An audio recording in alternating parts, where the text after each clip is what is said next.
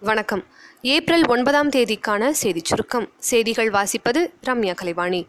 தமிழகத்தில் காங்கிரஸ் தலைவர் திரு ராகுல் காந்தி ஒரே நாளில் கிருஷ்ணகிரி சேலம் திருமங்கலம் தேனி ஆகிய இடங்களில் பிரச்சாரம் செய்ய உள்ளார்.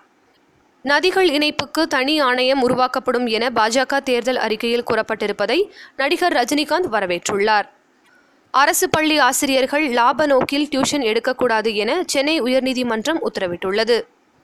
ஐம்பத்தி நான்காவது சிஆர்பிஎஃப் வீரர்களின் வீர வணக்க தினத்தையொட்டி காஷ்மீரில் புல்வாமா தாக்குதலில் உயிரிழந்த நாற்பது வீரர்களுக்கான விருதினை குடியரசுத் தலைவர் திரு ராம்நாத் கோவிந்த் வழங்கினார்.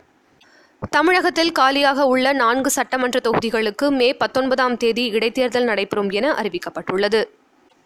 பிஎம் நரேந்திர மோடி படத்தை வெளியிடுவதற்கு தடை விதிக்க உச்சநீதிமன்றம் மறுத்துவிட்டது. படத்திற்கு எதிராக தாக்கல் செய்யப்பட்ட மனுவையும் தள்ளுபடி செய்தது.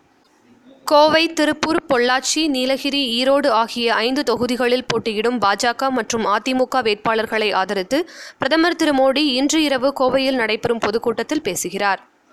மதுரை சித்திரை திருவிழா மற்றும் தேர்தல் பாதுகாப்பு பணியில் ஏழாயிரத்தி ஐநூறு போலீசார் பாதுகாப்பு பணியில் ஈடுபட உள்ளதாக மாநகர போலீஸ் கமிஷனர் டேவிட்சன் தெரிவித்துள்ளார். திண்டுக்கல் மற்றும் அதன் சுற்றுவட்டார பகுதிகளில் மிதமான மழை பெய்து வருகிறது. கொடைக்கானல் மலைப்பகுதிகளிலும் மிதமான மழை பெய்துள்ளது. பன்னாட்டுச் செய்தி. நூற்றி இருபது இருக்கைகளை கொண்ட இஸ்ரேல் பாராளுமன்றத்திற்கு புதிய உறுப்பினர்களை அமர்த்துவதற்காக இன்று நடைபெற்ற தேர்தலில் அதிக அளவிலான மக்கள் ஆர்வத்துடன் வாக்களித்தனர். விளையாட்டுச் செய்திகள். சென்னை சேப்பாக்கத்தில் நடக்கவுள்ள இருபத்தி மூன்றாவது லீக் ஆட்டத்தில் தோனி தலைமையிலான சென்னை சூப்பர் கிங்ஸ் அணியும் தினேஷ் கார்த்திக் தலைமையிலான கொல்கத்தா நைட் ரைடர்ஸ் அணியும் மோதுகின்றன.